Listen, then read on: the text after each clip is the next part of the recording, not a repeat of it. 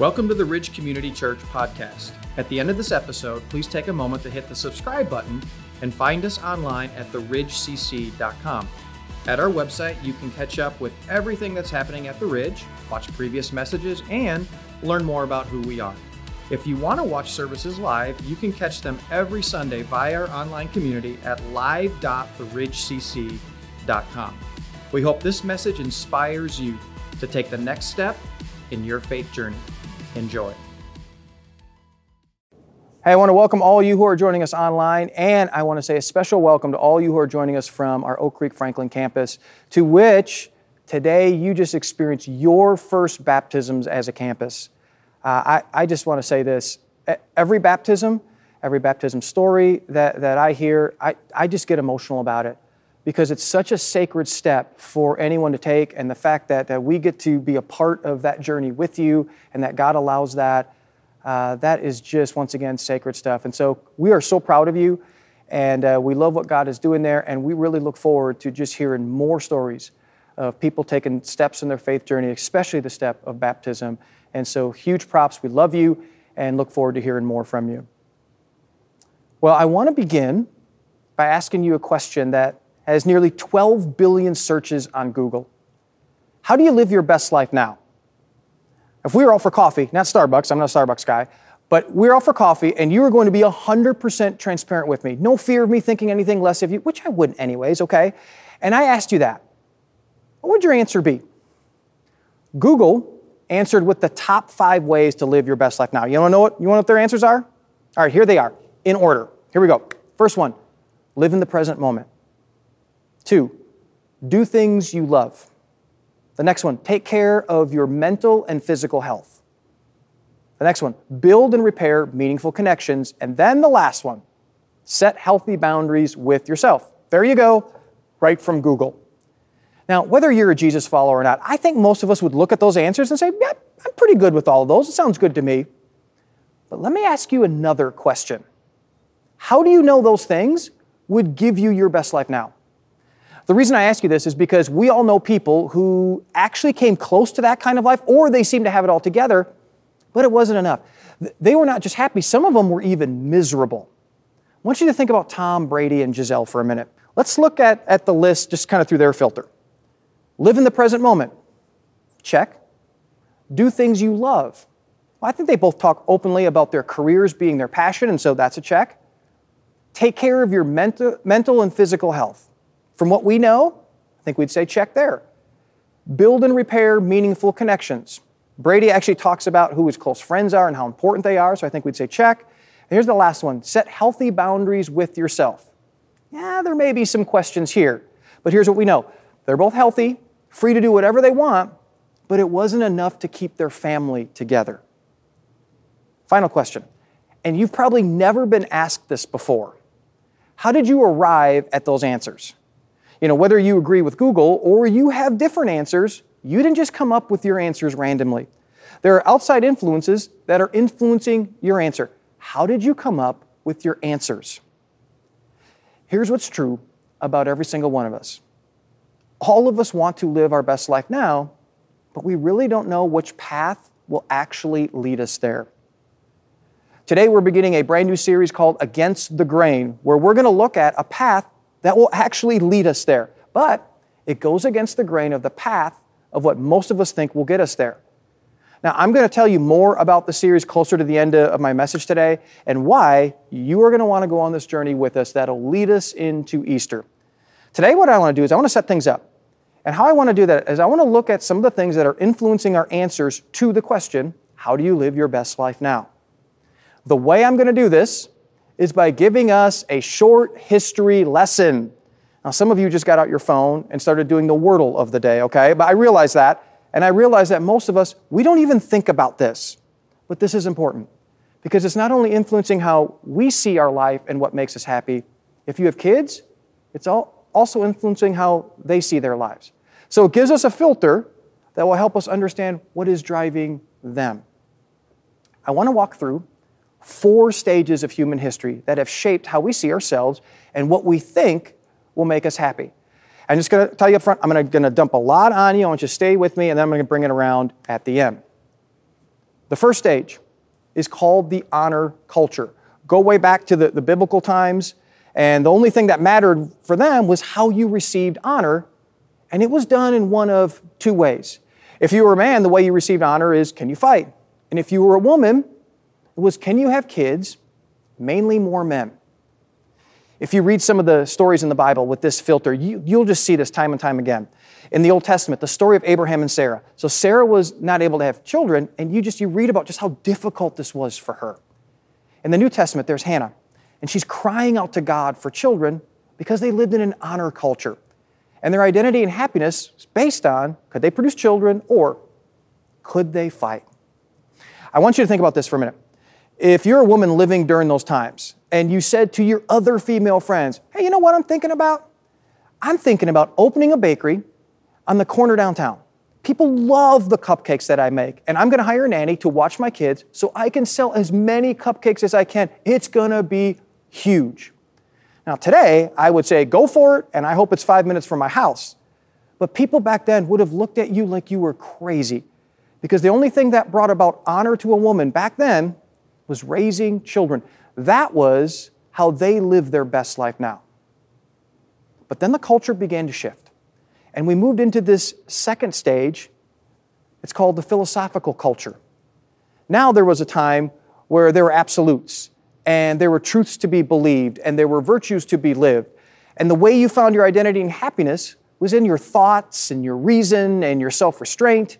And then came the cultural elites who lived out the four primary virtues that everybody esteemed as kind of being the model of living prudence, justice, courage, and temperance. So, in an honor culture, you sacrifice the desires of yourself for the good of others. In this philosophy culture, you sacrifice your desire for the good of society. So you think and you reason and you help in that way. But all this began to change around the 1700s when we moved into this third stage. It's called the beauty culture. Suddenly, it was not so much about philosophy, it was about love and beauty and art and aesthetics. As a result, they believed that people were fundamentally good and society had corrupted them. So it was our job to go into the goodness of your hearts and express it externally to change society. I'm bringing beauty into the world for the benefit of others. With the first three stages, I want you to take note of something. All three of these cultures are for someone else. Then a major shift began to happen. Somewhere around the middle of the 20th century, and everything begins to change. Up to this point, there were two worlds that people had lived in. The first one was the world of the fables. It's like you lived your life based upon the mythology that was your people. The second world was faith that you lived your life based on what you believed about God and what God was doing in the world. I want you to catch this. Basically, you believed something was out there beyond you. Everything external points to the internal, and this is what influenced us, whether it be fables or faith. Then, somewhere around the middle of the 20th century, a major philosophical shift happened. Up until that point, everything had been defined by how God feels about us. You know, many of our views were actually shaped by St. Augustine from the fourth century. You know, you may have heard of him before in history class. Well, Augustine famously said, We are made by God for God. When things go wrong in our life, it's when we confuse that and we love the wrong things or the right things in the wrong order. For example, it's not bad to love your job, but not more than your kids. Not bad to love your spouse, but not more than God because that's when problems happen. Augustine would go on to say, it's not even bad to love sex. God created us as sexual beings and commanded us to increase and to multiply. But when sex becomes our pseudo God that we look to for our identity and happiness, that's a disordered love and it can't satisfy your soul. In the words of pastor and author John Mark Comer, the body wants an orgasm, the soul wants more. Some of you just woke up. In other words, our identity and happiness were found in saying yes to the right desires and no to the lower ones. But slowly, a third world developed in the middle of the 20th century, and it wasn't based on fables or faith. It was based on feelings. It now moved from internal to ex- external. Now, the goal of life is not to suppress your desires and conform to some external standards. You don't let God define you, you define God. Which moves us into this fourth and last stage the authenticity culture. The West began to change from a culture of authority to a culture of authenticity. We used to find our identity and happiness from external authority structures like God or the Bible or traditions. But now, it's internal. In two words my truth. A person who really helped move this idea forward was Sigmund Freud. Now, I'm no psychologist, but my psychologist friends tell me that, you know, even though he got some things right, he also got a lot more wrong. And yet, many of his ideas have created the very cultural air we now breathe. Freud, he actually took the brakes off and he said, You just do whatever you want, say yes to whatever you want, because the only thing that matters is your pleasure. That's where you will find your best life now. Now, we wouldn't say it like that today. You know, we say it like this The heart wants what the heart wants, or follow your heart. You do you. You speak your truth. Be true to yourself. By the way, does anyone know where that, that one comes from? Shakespeare's Hamlet. You remember the character? Don't worry, I didn't either. I had to look this one up. Polonius. It was the character known as the fool.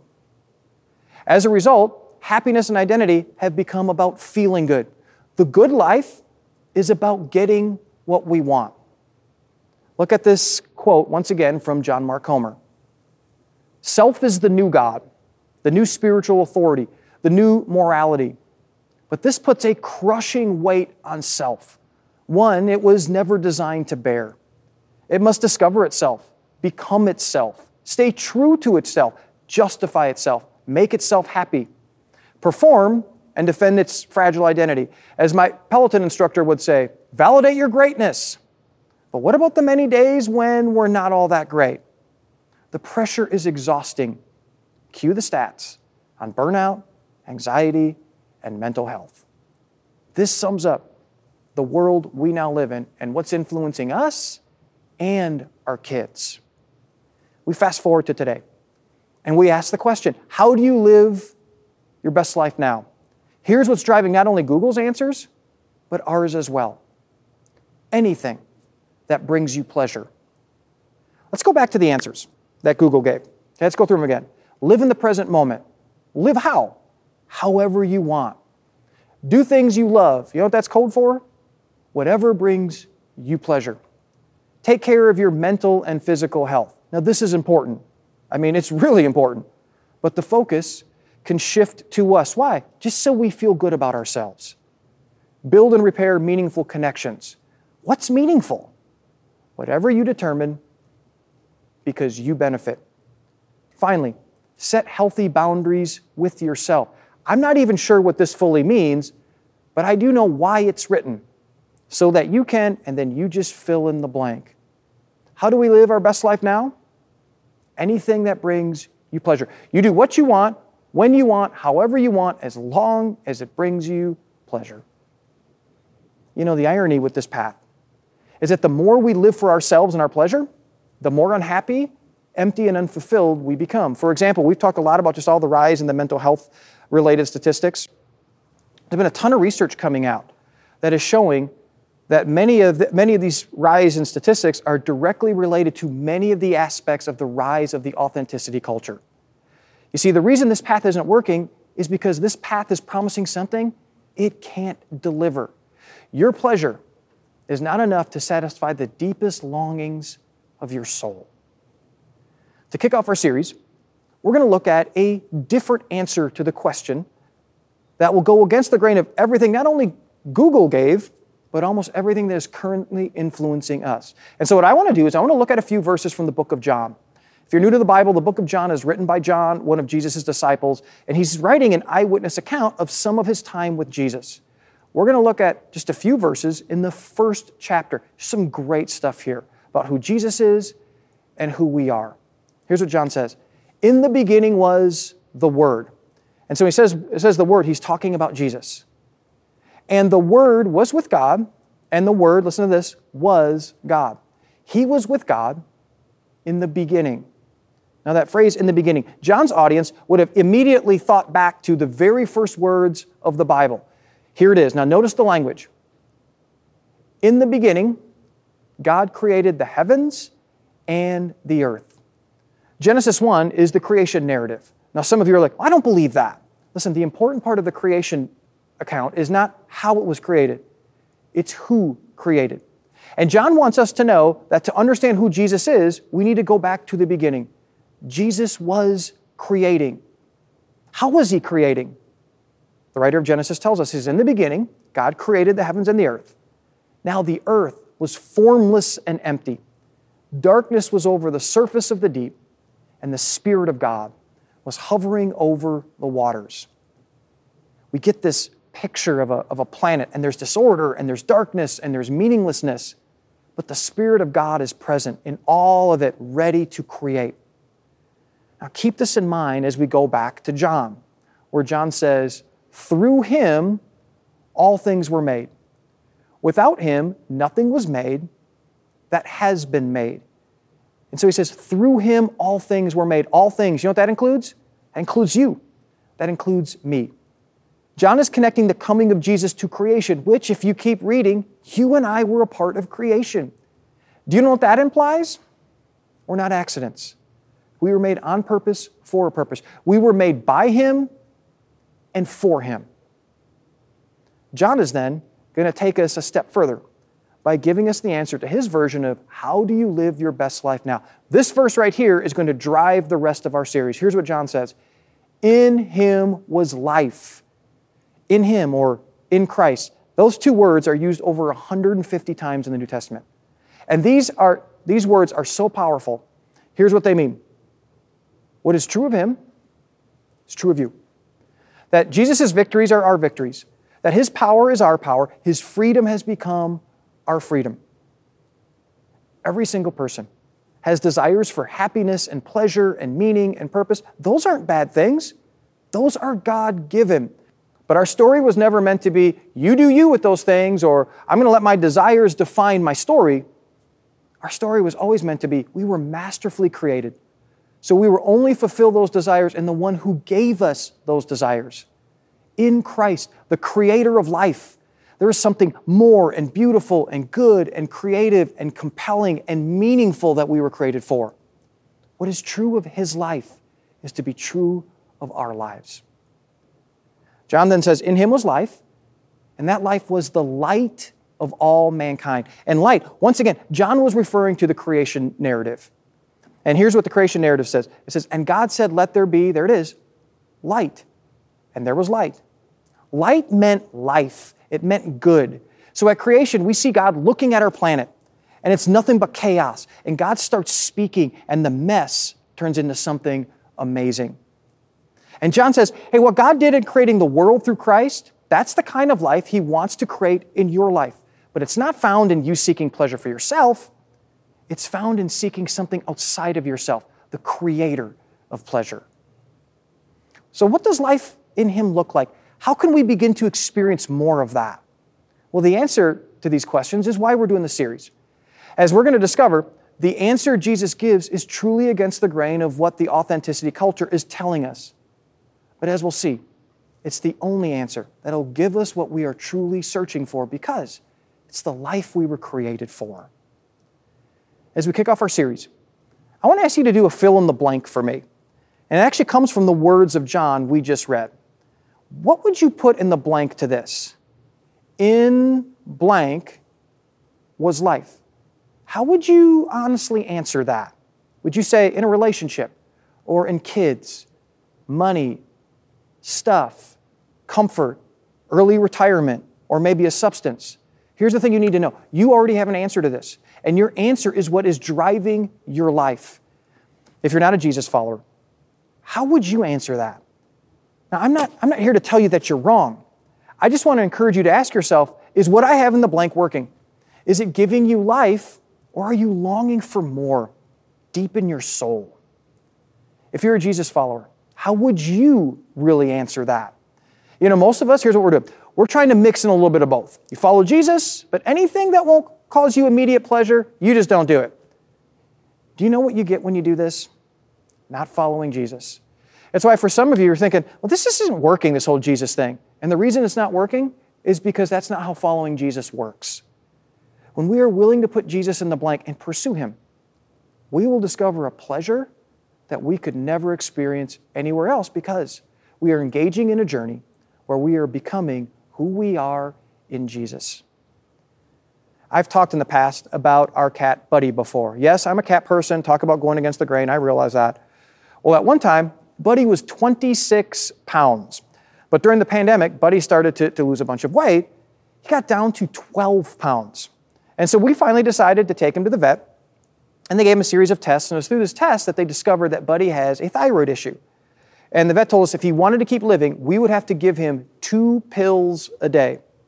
So over the next few weeks, we tried a bunch of ways to give him the pills. And the only way that worked was we had to sit on Buddy, take a syringe with some water in one hand, a pill in the other, and then we had to just jack the pill down his throat, and we had to spray then water from the syringe, syringe down his throat, hoping he would swallow it. And I, this, we did this a couple times, like, he's never going to make it, okay? We're not going to be able to do this. And so here's what happened over the, these few weeks. We'd have to chase him down, and then we'd have to pick him up, we'd have to give him his pill. He hated it. One day it all changed. Don and I are eating breakfast, and Buddy came over to Donna at breakfast to get his pill. And so Donna just sat down, sat on him, gave it to him, no fighting or chasing or anything. And now it's like clockwork. It's really kind of funny. 6 a.m. and 5 p.m. Buddy comes to us, to get his pill. Are there times he resists still? Yeah, there is. But is he feeling better and gaining weight? Yes. Now, Buddy doesn't know this, but the very thing that he resisted was the very thing that was giving him life. I want everyone to go on this journey with us over the next few weeks. We're going to look at some of the teachings of Jesus that go against the grain of what most of us are being influenced with every single day that we were born into. It's why most of us, we don't naturally do these things. But just as Buddy did, we're going to discover that the very things we tend to resist are the very things that give us life. Let me pray for us. Father, I thank you for just the invitation of Jesus that uh, we, in Him, we can experience and discover life. And so, Father, over the next few weeks, as we talk about some of the things that Jesus has invited us into to really begin to experience that. God, uh, we already acknowledge that they are going to go against the grain for what we're used to and what we're influenced by. But I would pray, God, that your Spirit would just open our hearts up to just those things.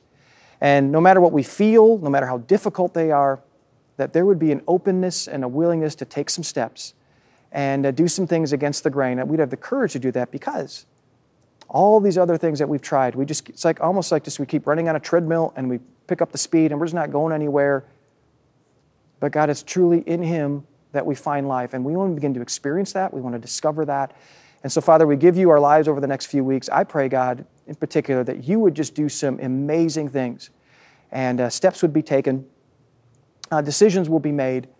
And, Father, most of all, uh, the promise of John that in Him, in Jesus, was life that we would begin to truly to understand and experience exactly what that means. And we pray this all in Jesus' name. Amen. Thanks for listening to the Ridge Community Churches podcast.